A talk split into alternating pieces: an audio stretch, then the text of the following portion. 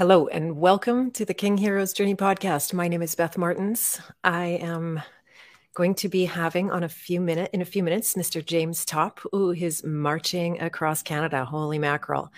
What a huge thing to do. And I hope he's getting some good weather now. So we're just going to wait for a couple of minutes. I'm going to get Rokfin going. So Rokfin is going live. I am going to be sharing a link to Rokfin for anybody who wants to jump on a semi uncensored platform. and uh, if you're watching, come say hi in the chat. I'm going to introduce James and then bring him on. So, as you know, there's been a number of movements in Canada. I'm, um, I'd like to say I'm a proud Canadian, but that's such a loaded, weird statement that uh, I can't quite go there. But I'm, I'm proud of the people who rose, and the truckers' convoy was so incredible for us to to see how many of us were out there compared to this so-called fringe minority that they called us. And uh, so I'm pretty excited to have James on. And if you're not familiar with me, if you're new to this channel, I know a lot of people have been joining. I'll just make a quick introduction of myself first. Uh, my name is Beth Martins, as you probably know already. I am a purpose archetype and also business coach who's building a private membership association.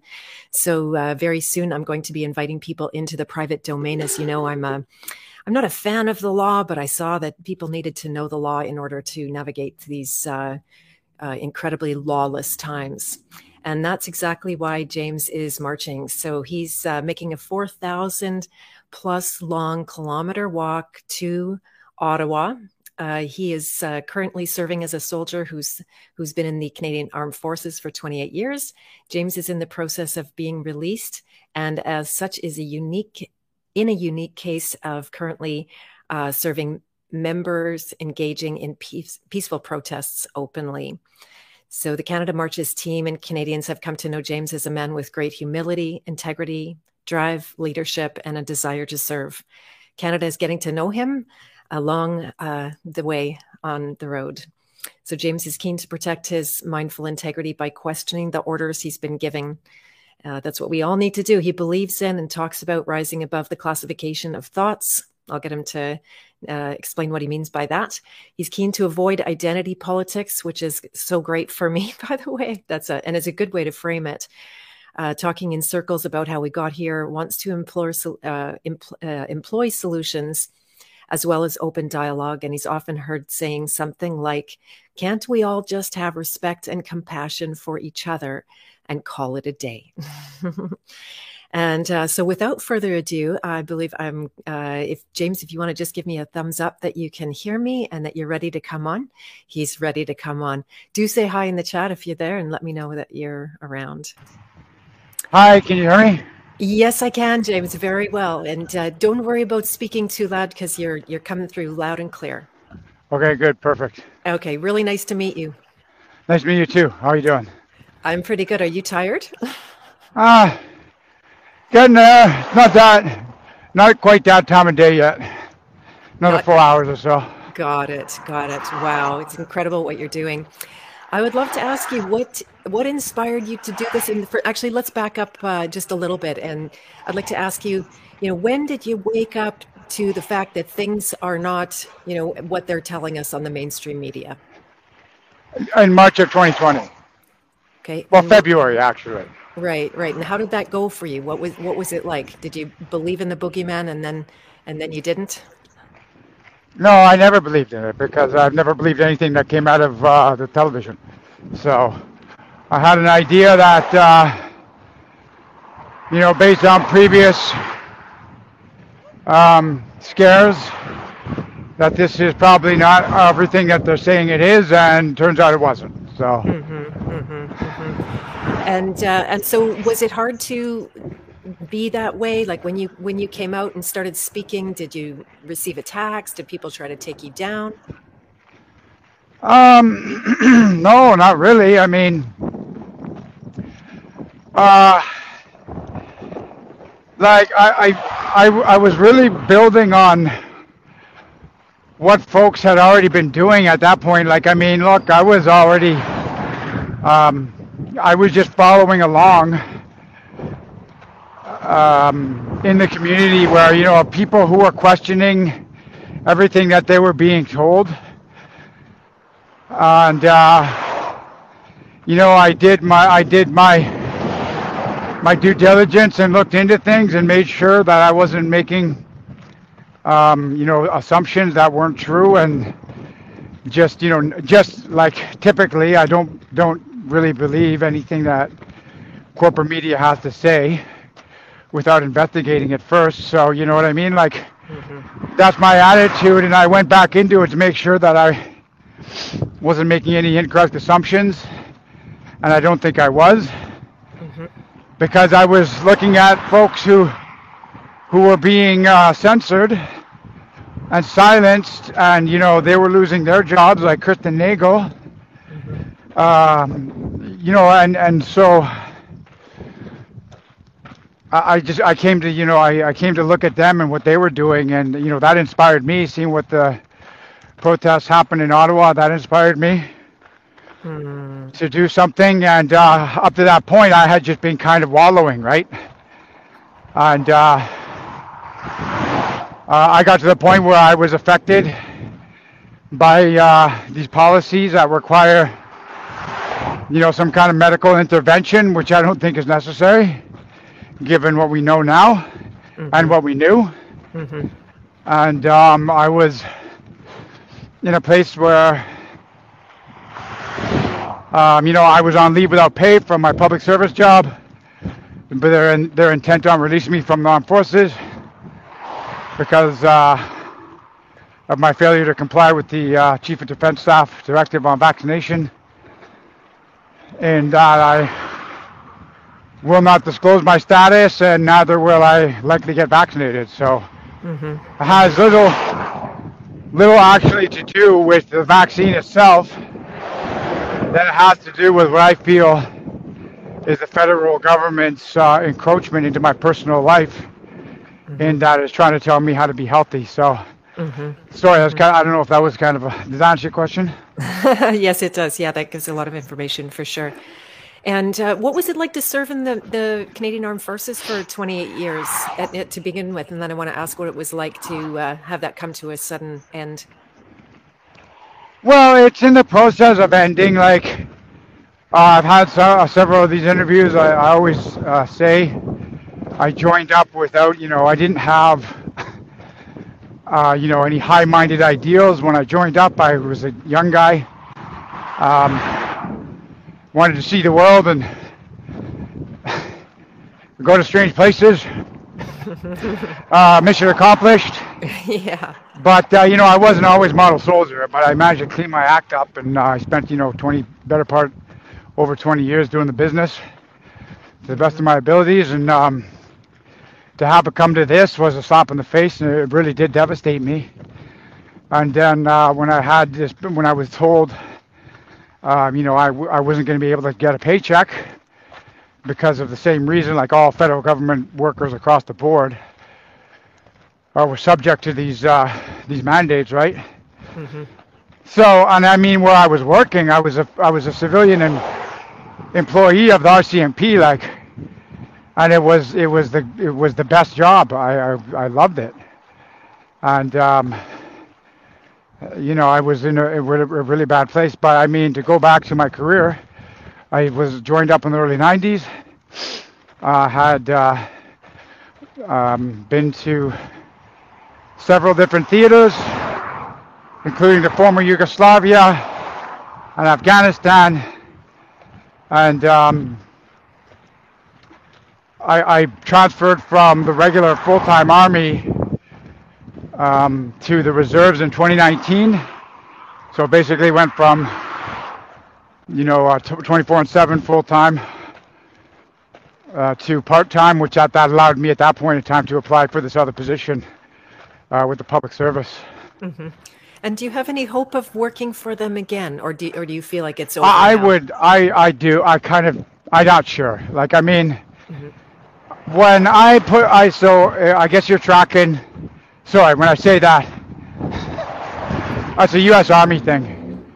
But I guess you're aware of the thing where I had um, been gone out in my uniform, and um, and I made a statement announcing my intention to do this, mm-hmm. and also you know, criticize the government. you know, Right. it's not. I'm pretty. I'm in a lot of trouble, right, for that. So it's Yeah. hard to say. Like, I mean, I would love to go back. I have a lot to offer.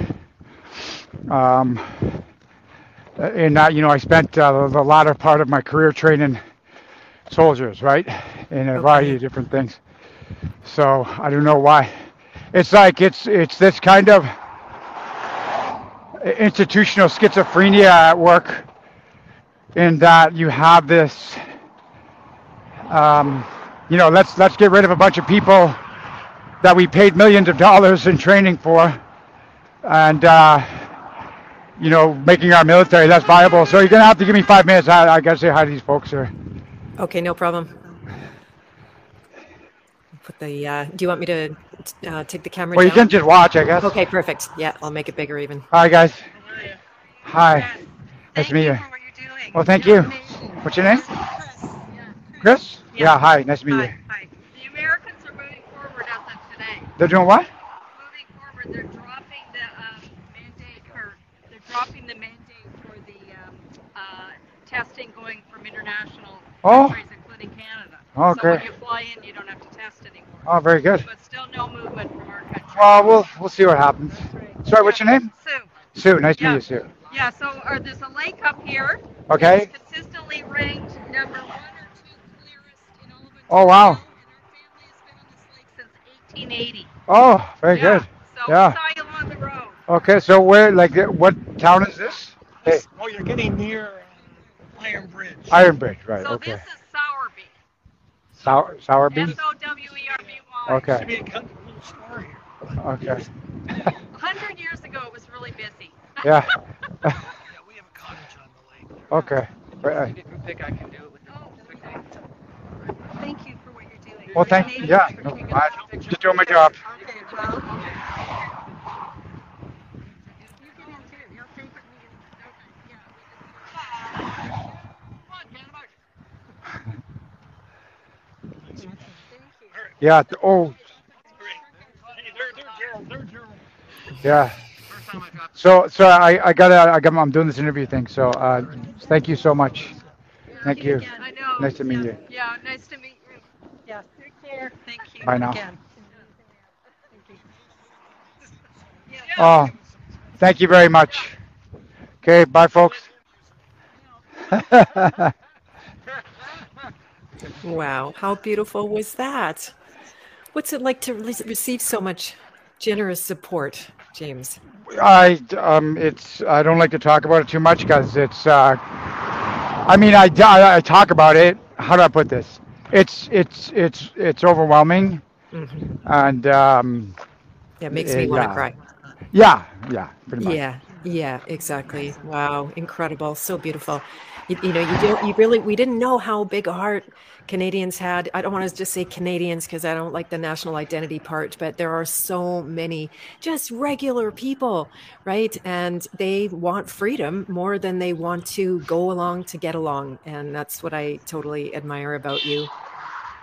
Uh, I'm I'm curious about, you know, in working with the military, did you, knowing what you know now, do you see that institution any differently than you did before? Um, I kind of always knew that at, at the uppermost levels, like it's. I, I don't want to be overly critical because I've experienced it myself. But what happens is that there are layers of command, and then the higher up you get, sometimes you lose visibility, or I should say, you lose the ability to see what's happening on the ground floor. Um, Exactly. so, and, and, and, and then you're also at the mo- at the highest levels, you're also subject to all these various winds of uh, politics, bureaucracy, and um, and and the effects of you know special interests. And uh, you know it has a it has a it has an effect on command, and uh, ultimately, because these these are soldiers the sailors, the airmen at the highest levels, they're doing what they have always done, which is follow the orders that they were given by the federal government. And, um, you know, uh, in that way, I'd always known that. Like, I mean, I've been around long enough to see policy, policy decisions um, with regard to, you know, medicine, for example. Like, uh, if you're not familiar, I actually spoke to uh, Evan Solomon about this yesterday, like a number of years ago. Uh, we were given mefloquine and told that everything's okay. And then it turned out that there's significant issues, side effects that occur from that drug. So you, you know what I mean? Like mm-hmm. I've I've seen it before. I'm not surprised. Um, however, I would have expected a bit more given the impact that we're having on our soldiers, which I have. The, this is one of the reasons that compelled me to go out in uniform and do what I did and say what I said because I felt that there was a violation here. There was an injustice and it was severe enough to uh, to cause me to put my uniform on so that I could say to them, hey, there's at least one guy out there who who doesn't agree with this. Mm-hmm. And uh, I, I wasn't the only one. There's a couple of, I remember at the at the time in January, February, there was a couple of uh, armed forces guys who came out, and uh, the difference between me and them is that because I, I was in the reserves at the time, and they were still serving, we're sort of there's a there's a disconnect there because I'm a civilian until I'm getting paid, but um, when I get paid, I'm on duty. So there's this kind of, uh, I'm still a member of the armed forces, but I'm off duty until I'm getting paid. Whereas in the regular army, you're always on duty because you're you're you're, getting, you're on salary. Does that make any sense? It, yes, completely. And that was a question I was just going to ask. Another one is that, um, as far as I understood with the truckers' convoy, that the military did not support Trudeau I don't know if I'm correct in this, and that's why they had to import a whole bunch of you know other police to try to control those uh, you know out of control masses that were jumping on bouncy castles, castles and stuff. right, right. And so I, there must be something good going on there. I it's hard to say, um, uh, and, and I don't really want to you know make any definitive statements on that because I, it would be only speculation of which I'm not entirely sure that uh, of what's going on behind the scenes, right?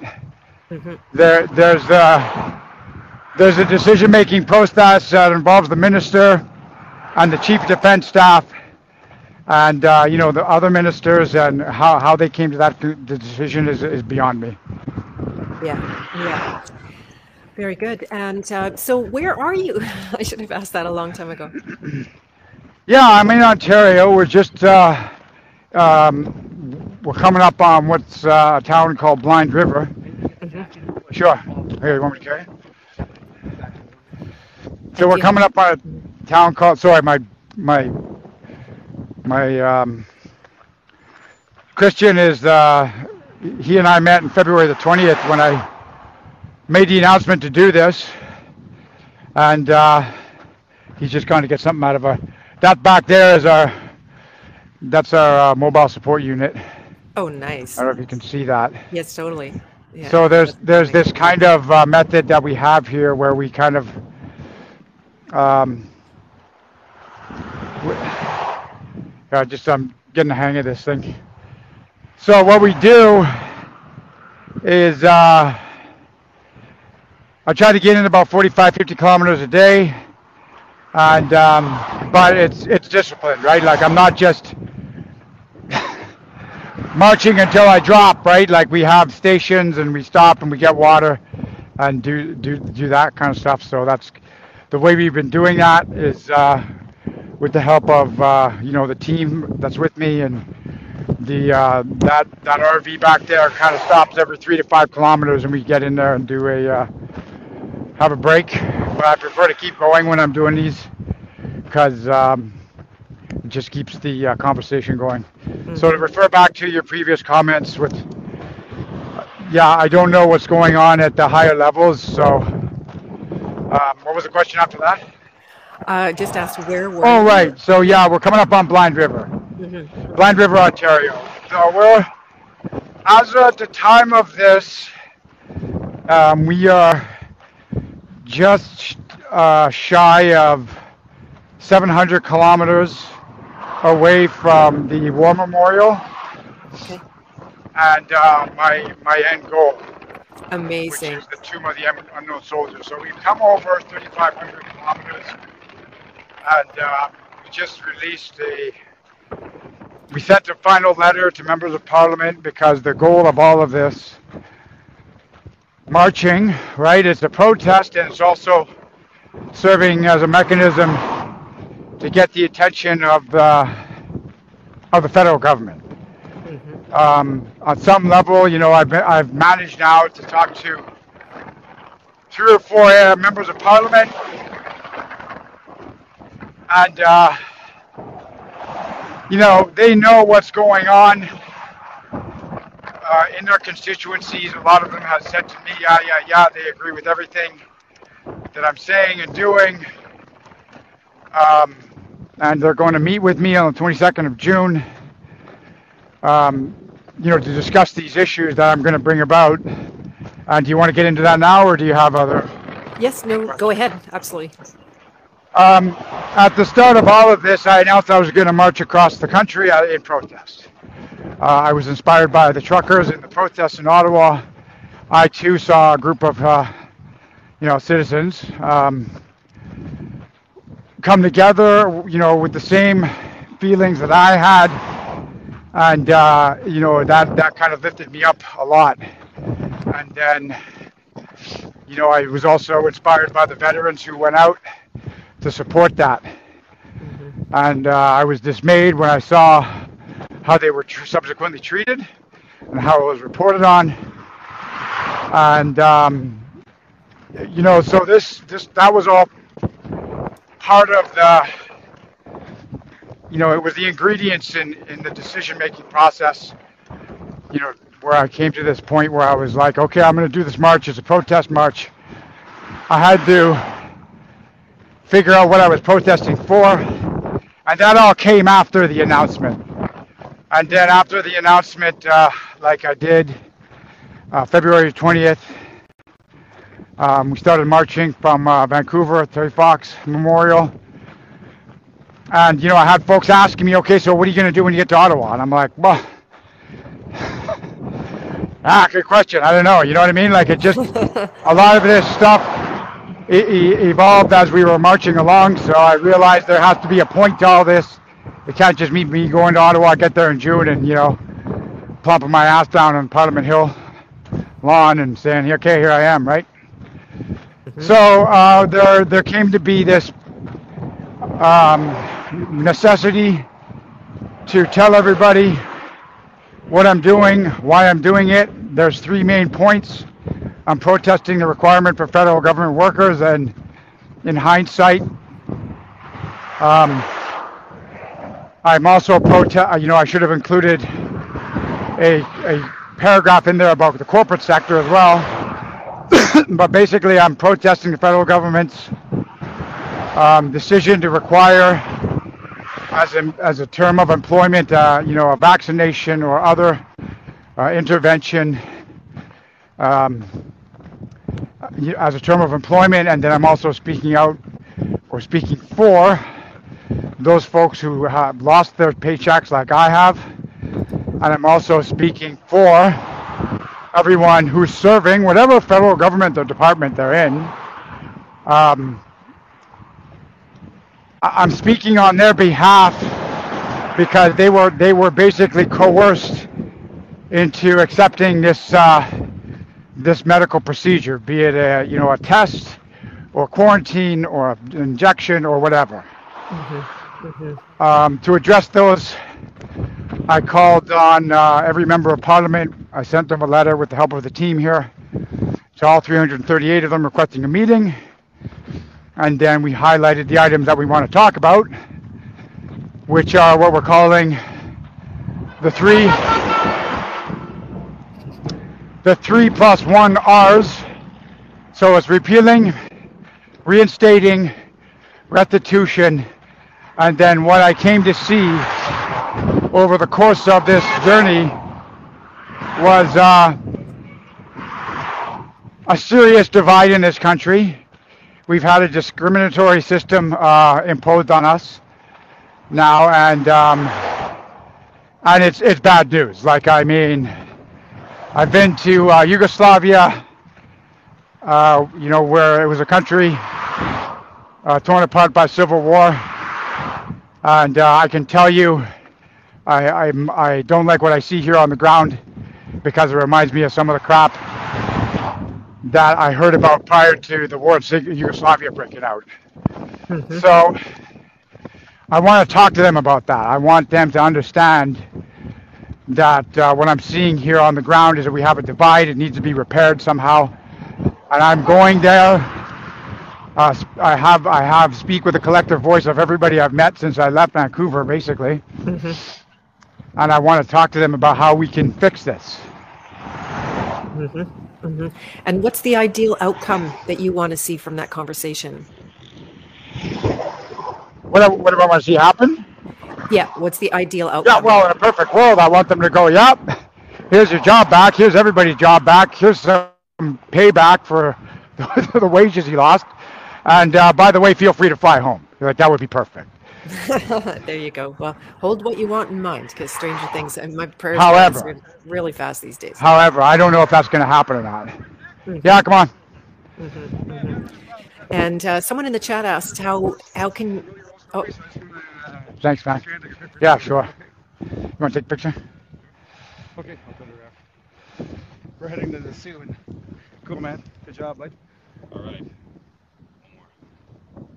Get right on track for Ottawa, June second, twenty second. June 3rd. June 3rd. Or sorry, June 30th. Thirtieth, home. Yeah, that's when I marched there. Yeah. Good job, hey. Thanks, brother. Yeah, sorry, you said there was a question in the chat? Uh, yes, it, it, um, it, you have such a large team, and you've got a you know a little bit of a convoy there, and people really looking after you. So they were wondering, how can you afford the support? Do, do you get donations? Is there somewhere that uh, we can Yeah, send people to yeah. your website? 100%. And, Yeah, I uh, mean, there's, we have a fairly low overhead cost. However, our gas is uh, over $2 now. crazy. And um, the fact is that uh, to go back to when all of this started, I had meant to re, uh, I, uh, not long after I made the announcement um, that I was going to do this, it went online. I had a bunch of people reaching out to me to say, hey, I want to help you. And it started pretty much right away. Um, I had thought, you know, this was going to be a one man show in the beginning because I honestly didn't think that many people would care about what I was doing. Uh, I thought maybe some people, maybe a few people would take interest. But the support that has, uh, the way this built up, um, it just became more than me. This became uh, important to a lot of people in a lot of different ways. So, um, it's just uh, it's just it's overwhelming like i said it was the way this is we have gotten uh, this far this fast is with the help of the team and the volunteer efforts of everybody there none of none of us are you know we're not getting paid all of the money goes to um, um, operating this this this venture and also it's also going towards uh, paying for the venue of the members of parliament that have agreed to come and speak with us in Ottawa. Right. So the the how do I put this? The irony is that um, we, I started this as a protest, and folks are helping us out, and I've I've humbly asked for the audience of uh, of members of parliament uh, who are going to come come talk to us who have a collective salary of probably over a million dollars, and yet uh, we're the ones taking donations so that we can speak to them, to have a place to speak to them. And uh, I, ju- I don't know what, I, I just trying to figure out when I think about some of this stuff, when I, walk through that door into the twilight zone. But this is where we're at. So I don't know. Is that your question? Yeah, absolutely. We're getting donations, Yes, And, it totally um, does. and thank God, because uh, we there was an initial outlay of cash for a few things, and we dip into our funds every once in a while. But if it wasn't for uh, Canadian folks helping us out, uh, I, I'm going to get into Ottawa on the June the 30th, and uh, I'm only a part of the, you know, every everybody from Vancouver to Newfoundland that I've met on this journey has helped out in some way, even if they only stop to say hello and offer encouragement. Amazing. That's so so good. And what you know, what it makes me think of is that uh, th- th- these are organic movements, right? Like you didn't even know Yeah. exactly why you were doing it. You didn't, you know, Yeah. have all of your ducks in a row. It's come together, and uh, this is the thing with organic movements. It's not so much about, you know, the leader and everybody follows. It's no, no, everybody comes together and does their part. And they do it without somebody telling them to do it or being hired to do it, right? It just they're just inspired. Is that what you're finding? Yeah, absolutely, absolutely. Like I mean,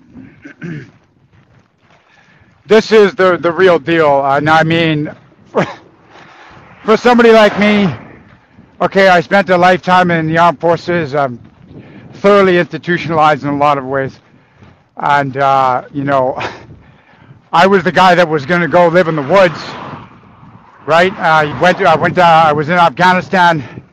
I did a lot of study of insurgencies and counterinsurgencies, and uh, you know, I, I, I didn't really see myself being part of any kind of uh, movement, quote unquote. Right. And uh, you know, yet here I am. Well, that's exactly how King Heroes roll. They don't put up their hand and say, I want this job.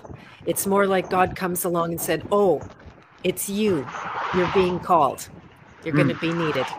And uh, yeah, always the reluctant King Heroes. So that's really, yeah, amazing. Exactly, Carrie. And I have to uh, suspect I know the answer to this question, but has mainstream media paid any attention or given any uh, coverage whatsoever? I don't watch it much, so I wouldn't have seen it.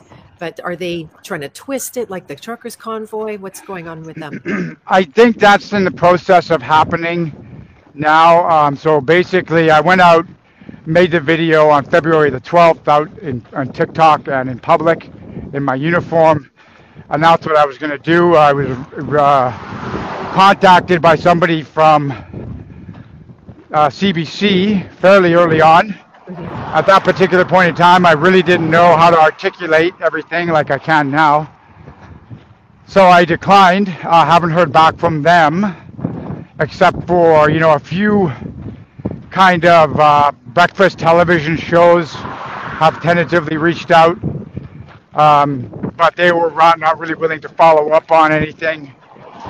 And um, I did get a short piece from uh, Regina, CTV in Regina.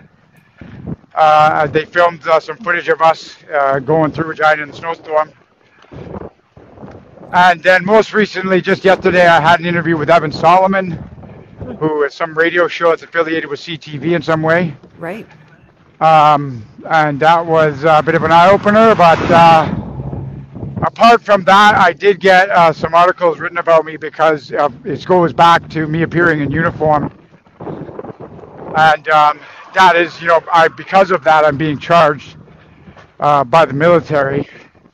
It's not a, it's not a civilian criminal uh, charge, and I think that's why uh, the headlines read that.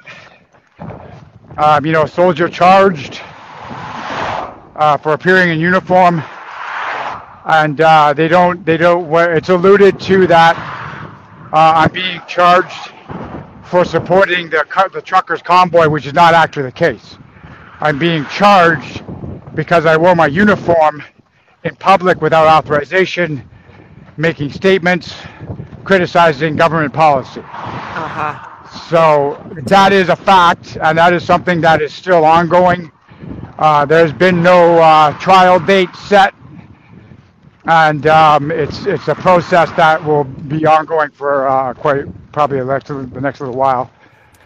Hey, James, Um, I would love to introduce you to the ladies at Stand for Thee, Rebecca Shepard, Amanda Shipping, and Jane Scharf, who I've been working with in the last little while. We got very interested in the law in the last two years, not because I love the law, of course, but uh, and they're helping people. Every single person that they help using. By the way, I want to because I saw this on your website, and I just have to shout out because I've become a, a real proponent of it. That uh, anybody who's using the Canadian Charter right now in courts are losing anybody who's using the Canadian Bill of Rights from 1960 are winning if they're doing it properly. And I know for a fact that uh, Rebecca and Amanda and uh, Jane will help you. And it's, Okay. it's a process of self representation. So, you know, it's not bad to consult a lawyer, but you don't want them speaking for you because they, they only work for judges, they only work for the Bar Association. Association. They're not going to work for you. So I just want to. Make I'll just I'll just jump in there because I'm not actually being charged criminally. Right. I'm being charged under the National Defense Act. Okay. So it's a kind of a different uh, um, entity, or not an entity, but how do I put it? It's more or less uh, reserved for members of the armed forces. However, civilians can get charged under Na- National Defense Act uh, if it's uh, severe enough and the evidence is there. right. But under the National Defense Act, Section 129, conduct uh, prejudice to good order and dis- the exact verbiage, I never get the verbiage right, but it's something along those lines. So it's a it's a completely different ball of wax than a criminal um, proceeding. Right, right. Well, I'll still put you in touch if you like to see if that they can help you. I, I'm actually yeah I'm I'm being represented by uh, Millar Law, so they're pretty squared away because uh, Philip Millar was a former service member.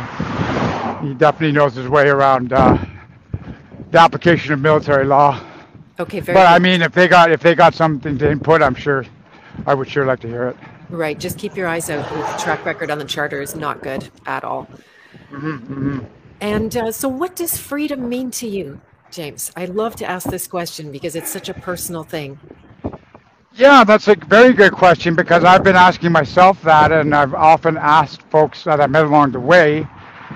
Because it's uh, it's one thing to to kind of be shouting freedom, this and freedom that, um, if you don't really have a definition or some kind of idea what it means to you personally. So, but to me, me, it means being able to live your life, um, do what you want with that, as long as you're not uh, committing a crime or hurting anybody or taking something that doesn't belong to you. Um, you can have a conversation uh, as long as you're not offensive in the way that we were brought up to believe what is actually offensive and what isn't. Um, you know, you have that, you have the right to travel, to go where you want, to say what you want, do what you want, um, as long as you're not hurting anybody else. That's what freedom is to me. It's what I experienced growing up in this country, um, to a large part. Um, you know, it also means being free of things like uh, unlawful and unethical mandates. Right. Right. Amazing. Because it's not Yeah. just freedom. For me, it's being free of something, right? Mhm. And uh, and I also like to be free of people uh, telling me how to be healthy, or um, you know how I should act or shouldn't act. Right. Right. Yeah. Exactly. I- Never before in and- history. You know, I spent uh, uh, my adult life in the armed forces, and you train, you train your soldiers to act in a certain way because you need what they, what we call discipline on the battlefield, and you you ask them of your service, of their service. You don't demand it. hmm exactly. Yeah, and as we're seeing, both for history and and for our current day, the the order followers they're just as culpable as anybody, right? Like just just because oh, I'm just doing what I was told I was supposed to do. That, that this this does not get you out of the blood on your hands. So I'm sure my people know that I'm speaking to the choir here with you too. Yeah, yeah, Yeah, exactly. Like uh, what I see happening uh, in the uh, institutions is that it's uh, it, they're they're they're just they're keep kept um, they're keeping the integrity. Uh, how should I put this? They're being held together with fear. That is the glue that that's holding it all together, and it's it's shocking to me sometimes. But um, you know, the guy um, following the orders is afraid of the guy on the office above him, and they're afraid of uh, you know getting a bad PR, or they're afraid of not being paid or losing their pension, or you know they've come to this. You know, we've had this belief system imposed on us now over the last two years, and they're. Uh, they believe that they're at risk of getting sick, and so they're afraid of getting sick. You, you know, like it's it's a really it's kind of a mess. Exactly. Yeah, I had a good discussion with Jacqueline Milne, a colleague, uh, last night about AI and how they keep telling us that uh, you know we're going to be merging with AI. We'll be like the bionic woman or have bionic eyes or whatever that is. And Mm-hmm, I mm-hmm. really don't believe it. I really don't believe it. I think if they could do it, they would have done it already. What's what's your take on on the the you know the AI and all of that kind of? I think it's the same the same as when I was a kid. You know, we were in 2020. Uh, we were supposed to have flying cars and and hoverboards. like the Jetsons, right? We we did get. so I believe in AI about as much as I believe in uh, you know like uh, finding a lightsaber. Let me put it that way. There you My go. understanding of AI is that uh, it takes a lot of people, a lot of programming, and a lot of code to ensure that it has the functionality of um, you know a six-year-old. And I, I, you know, until I know it works for for things like Google for sure. It has you know the application of algorithms that can go out and pick words out of a sentence and say you know that's not allowed to be said. And I think that's that's something that is probably perfect for because it's something that a human being doesn't have the attention span to do. Yeah. But as far as uh, you know, something that thinks and reasons and is capable of uh, um, doing uh, something on its own, I'm I'm not entirely sold on it either. There you go. There you go. Yeah, and it entirely depends on, and, and this is actually my subject in my uh, in my life when I'm not pa- podcasting. I'm a coach. I help people to deprogram, to let go of the fears that completely blind them to reality of what's going on. Like you said, well, I'm afraid for this. I'm afraid for that. Here you are, James. You did. You know, get the leave without pay. It's like the worst punishment that you could have. You- You're not even free from them. You're just not earn, able to earn your living. And uh, we forget that all of these, whether it's the, the power structures, the bureaucracy, this, these systems, and, and right down to AI, it all relies on us, our life force. And if we don't volunteer that, then it doesn't have anything. Yeah, There you go. yeah, exactly. Yeah, yeah. And uh, so I love your phrase, uh, identity politics. Why do you avoid them, James? Well, it's fairly um, here. Look, we got the um, how do you? I think they're Hutterites, but that's hard to believe. That's how folks used to get around a couple hundred years ago. Oh, But uh, sorry, I, I, as, as I understand what identity politics is, politics is, is it's uh, it's it's the atomization of the population to uh, have these kind of attachments to various groups, which are then more easily set against each other. Yeah, well said. Exactly. It creates division where there may never be division. And it's fake division because do you see it this way too that there's no there's no multiple parties, there's only one party and then they sh- they set up the show. So you got the blue against the red and the you know, I, that's not quite Canada of course, but uh you know, you you got all these characters in the show, but to me it's really all the same and then you know with uh, i don't know how you feel about this but with the best intentions people going into that field uh, they right they're um, if they don't get corrupted they're uh, incorruptible then they won't last in that field. What do you what do you think about that? Yeah, um, I, I think that so having had the opportunity now to speak to uh, a few members of parliament, and um, you know, uh, I I find that an accomplishment uh, in and of itself. But um, I, I've come to the realization, you know, as a as a whole, we have to, to think of this um, these institutions as uh, you know corrupt, inefficient, and ineffective. And I think that is quite possibly true. However, when you speak to the individuals in those in, uh, institutions, they're uh, just as human as you or I, and they're and they're susceptible to the same forces. However, um, uh, to greater degrees than you and I could probably even imagine. And I think what comes down to is that in these parties or institutions or corporate structures, they're they're not loyal. I, I shouldn't say that. They their their loyalty lies with the party, and not with the folks that they're supposed to be serving. Right. Does that make any sense? It totally does. And and they're caught in a loop even with the best intentions again because if they don't maintain power, they can't help people.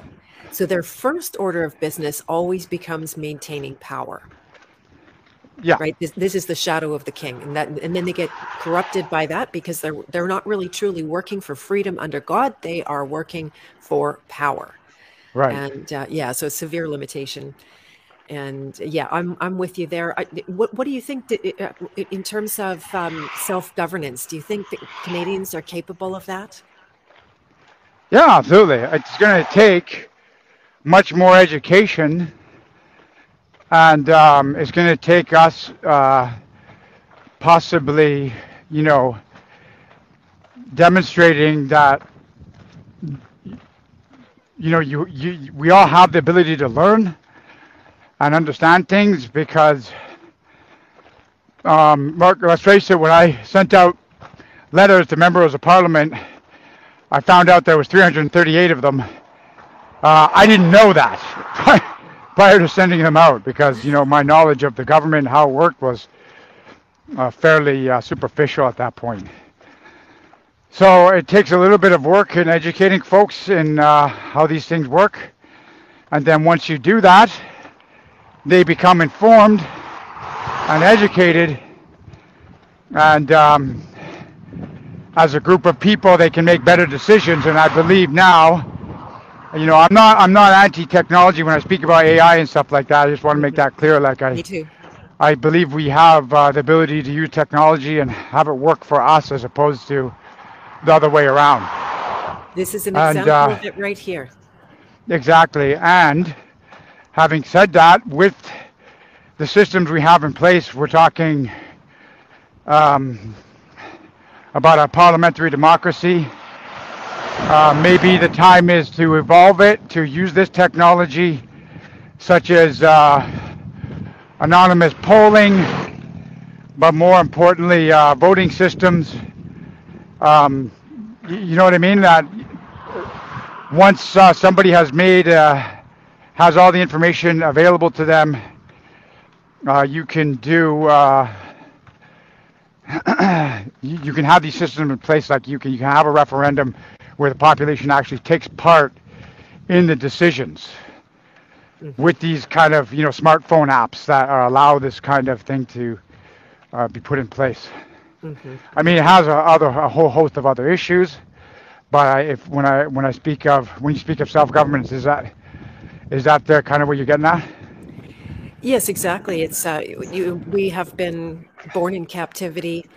Uh, we've been raised basically to be imbeciles, right? If if people like yourself don't take it on to do something extraordinary and and, and make accomplishments and stand up for more than just yourself, then they can get by at you know Starbucks and on their their games and their apps and their movies and and all of the breads and circuses that come a higher speed every single day to distract us away from things and and so you know there's it's just debatable are are people truly capable of governing themselves and then and then you know they might just well have to right we may have no choice about that Well, I do. I do think they're capable of it. It's just that you have to get them to understand that that's what they're capable of. Uh, like I've encountered this a lot on this journey. Um, there's a lot of folks who say, um, "Well, I could never do that," or "I don't get it," or "I don't understand." well, this is part of what I, I think that we're doing as a team. What I'm doing is demonstrating uh, exactly what you can do if you put your mind to it, and you have There enough, you know, have the right people helping you, and uh, if you're willing to kind of get out of that, it's it's a mental trap that you you put yourself in. Right. Right. Yeah. Yeah. Amazing. Wow. So good. And uh, so, if you could broadcast a message out, uh, this interview, by the way, if people are uh, those that are watching right now, could you please share it out? It is being shadow banned. I know for a fact that happens with my channel. They unsubscribe people every single day. And so, what would the message be that you could get out to the world right now if there's anything that you haven't said already? Um, yeah, I, I just think that we, uh, as as as individuals, as human beings, like I said, uh, we talk about words like respect and compassion, but you know, for for somebody like me, I didn't really understand what they meant until I was, you know, put in a position where I was kind of suffering, and uh, I was able to see that, you know, I wasn't the only one in this position, and maybe, you know, that's what it takes, right? It's just evolving your thinking. Just watch out behind you. Sorry, I got Logan Murphy, my action photographer. Oh, nice. You're taking amazing shots, by the way. So good. Yeah, He's but uh, yeah, to go back to that, it's just uh, I think you know it, we uh, we got to get to a point where we uh, we are in charge of our own destinies. Um, we're not uh, we're not cheap. We're not uh, um, any kind of animal. We're human beings.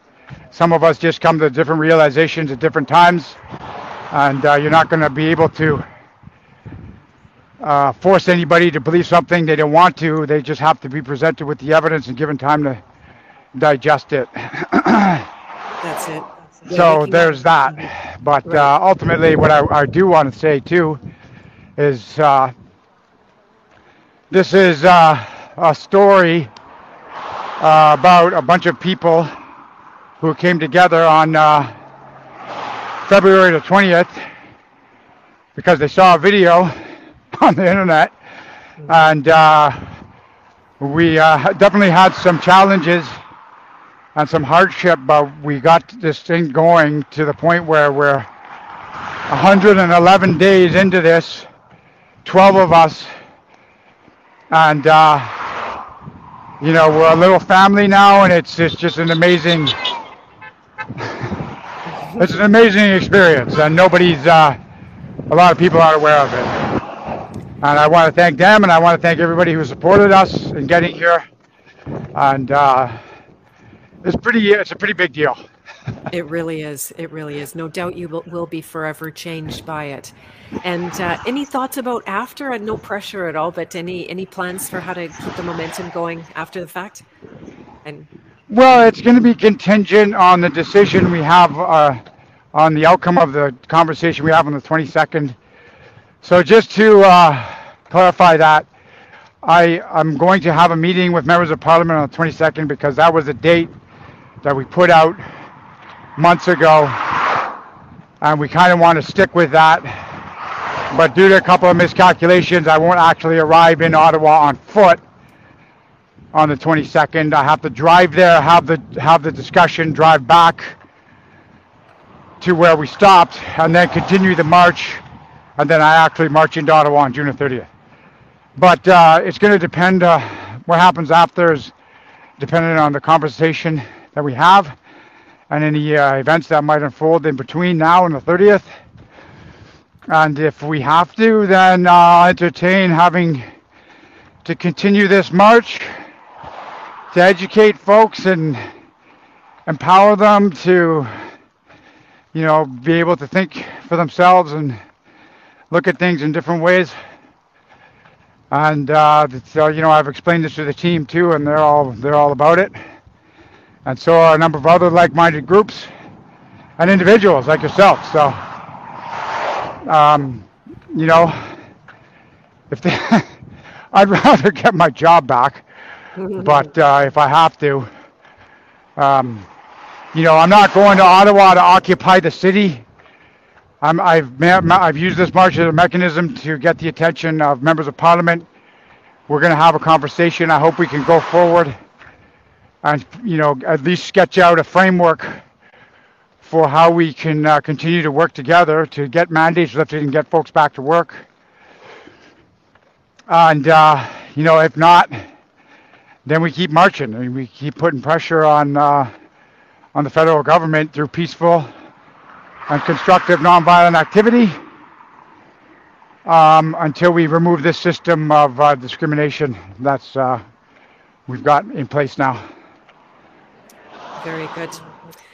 Well, James, thank you so much for joining me for this interview. I know uh, your hands are very full. There must be trials and tribulations every day to go through, and uh, totally appreciate you coming on. Yeah, no worries. It's all good. Um, it helps uh, pass the time sometimes. right, right. Yeah, it's it's downright fun connecting people from uh, all over the world. I know that I get a lot of joy from that myself. And so, everyone, do visit CanadaMarches.ca, make a donation towards James' team and efforts, and um, follow follow him. Share this out, please. There is a another link that I, I received. I'm going to share that on my Telegram. If you haven't visited my Telegram, you can look in the show notes below the video and click on there. That's where I'm the most active on my social media. And uh, I'll be sharing the video that went out yesterday. Very emotional. I had a little cry when I was watching that. And uh, yeah, I just wish you all the best. Stay safe, all of you. Thanks to your team who's supporting you and everybody who's showed up along the way as well. Okay, thank you. Good, uh, good to talk to you today. Okay, likewise. Well, bye catch now. up with you soon. Okay, bye for now. All right, that's a wrap. Godspeed. Yes, Godspeed indeed. Wow, eh, where people didn't expect to find themselves. Like even me here, this uh, I believe was my hundred, or pardon me, two hundred and second interview in two years, right? And would I have gone uh, absolutely crazy doing interviews like this? Uh, I don't know. Maybe I would have, but I don't really think so. It has felt like go time since the pandemic began. And uh, so James is a great example of just, oh, God's telling me to do this. It's pushing up. Maybe it makes no sense. I don't know where the support is going to come from. You know, I don't know how this is possible. It seems outrageous, but he did it anyway. And look at everything that showed up organically around him to to be a part of that. So um, I appreciate you guys coming again. If you can help share this out, that would be great. It's uh, kind of a sad uh, situation when there's less uh, people, but we're growing anyway, despite the suppression and the and the banning. So yeah, I, I uh, definitely appreciate your your presence. Thank you, Sun Sun. That's lovely to hear. Oh, there we go. And uh, Bo Caddy, nice to see you. And Carrie, thank you for coming as well. I totally appreciate it. Hello, Austin Clementine. Nice to see you. I did a fantastic interview with Tasha Fishman yesterday. If you didn't have a chance to catch that, amazing conversation. Uh, her and I might have been separated at birth, I said, because we're so much alike in how we see.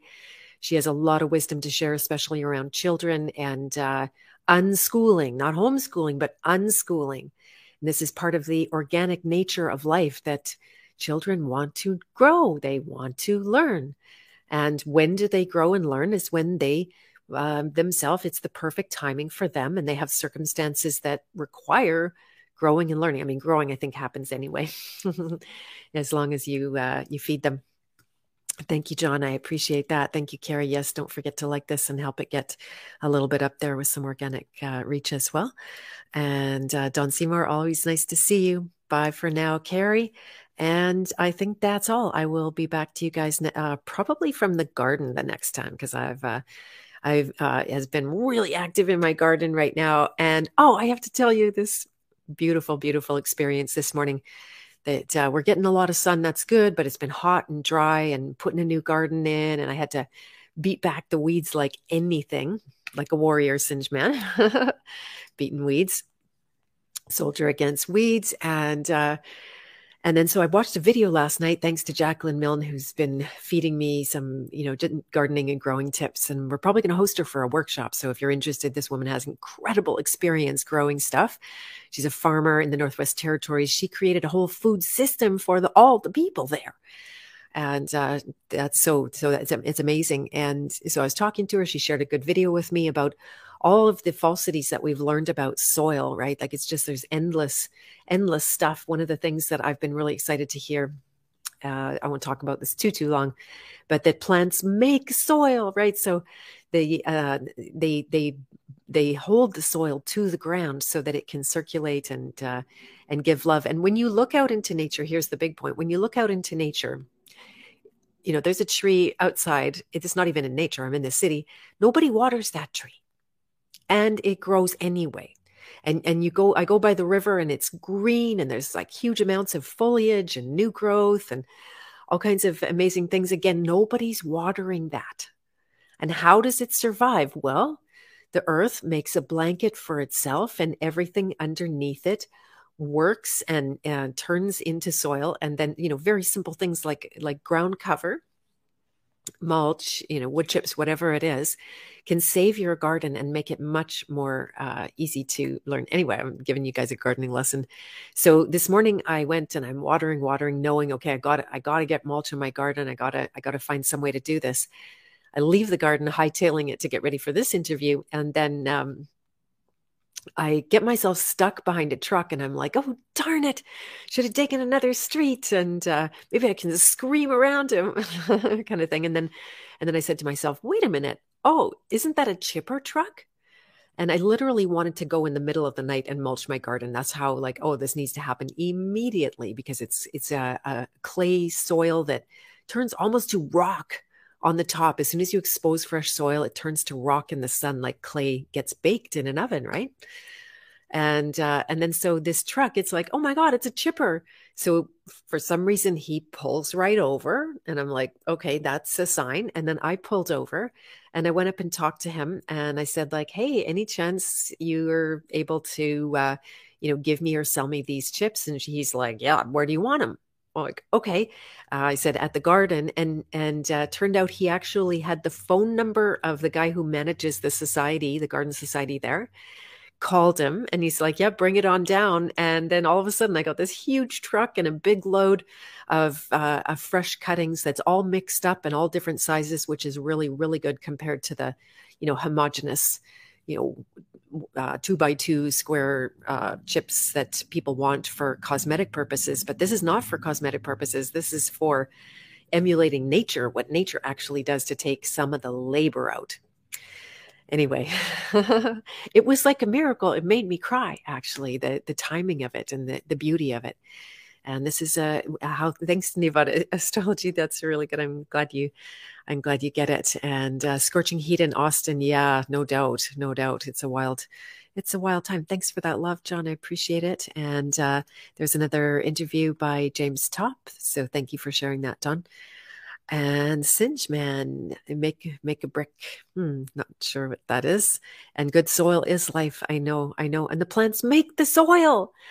And as long as you can keep the soil down, from you know just uh, going to dust and, and getting into the air, then it will uh, mingle with life, and life is uh, teeming in there. Actually, we have a lot of life in the soil. So good. anyway, I think that's all I'm going to say for today. Hello, Glenn. I'm glad you could make it towards the end, and uh, do check out the video if you are just coming on clay yeah it's not that it's not that bad it, i offered to bring a whole load of soil fresh soil because i'm kind of brainwashed by all my parents gardening when they would every year have a big truck of topsoil delivered to their house to replenish the soil that was being you know um, taken away from by the normal kind of normal psyop standards of gardening. Well you don't need to do that with the wood chips. In one or two years those wood chips will be soil. In fact i went to another wood chip pile in the garden this morning and i picked up just the top layer. Underneath it it's like beautiful black incredible, you know, black gold, I guess they call it the the soil nature works for us, right? Nothing was designed on this earth to be a labor. And uh, and there's actually a place in the Bible where it said that now you will you will um, it was something to the effect like you will eat by the sweat of your brow and and it references tilling right? That is that is going to be so much work because of tilling. So anyway i'll have more to say about that and uh, you can put your hand up if you're interested in a workshop by jacqueline milne. I'll probably just organize that for her although it might be uh, only in her pma and if you haven't uh, joined her pma then i'm going to leave you her email here. It's uh, a very intimate group where she's teaching people about private membership association. The private domain is the best kept secret, even from us. Even when we operate in the private and we do our thing, we don't know we're doing that. We're so consumed with the public domain. And that's what is inspiring me to take all of my work over to this realm. Uh, I might have an image, a nice little uh, insignia uh, picture that's going to represent the House of Free Will Ministry. This is the thing that uh, I have the highest value for. Eggshells and uh, coffee and vegetables. Yep, you go in in the wood chips. Okay, perfect. And bread. Hmm, interesting. I never heard about bread, Singeman. Thank you for that that tip and uh, labor of love. Yeah, been uh, been working like uh, whoa. I always have a bad word from that to end that sentence, but I won't use it right now. All right, everyone, have a beautiful rest of your day. I love you, and I hope you have a lovely weekend if I don't see you sooner. Bye for now.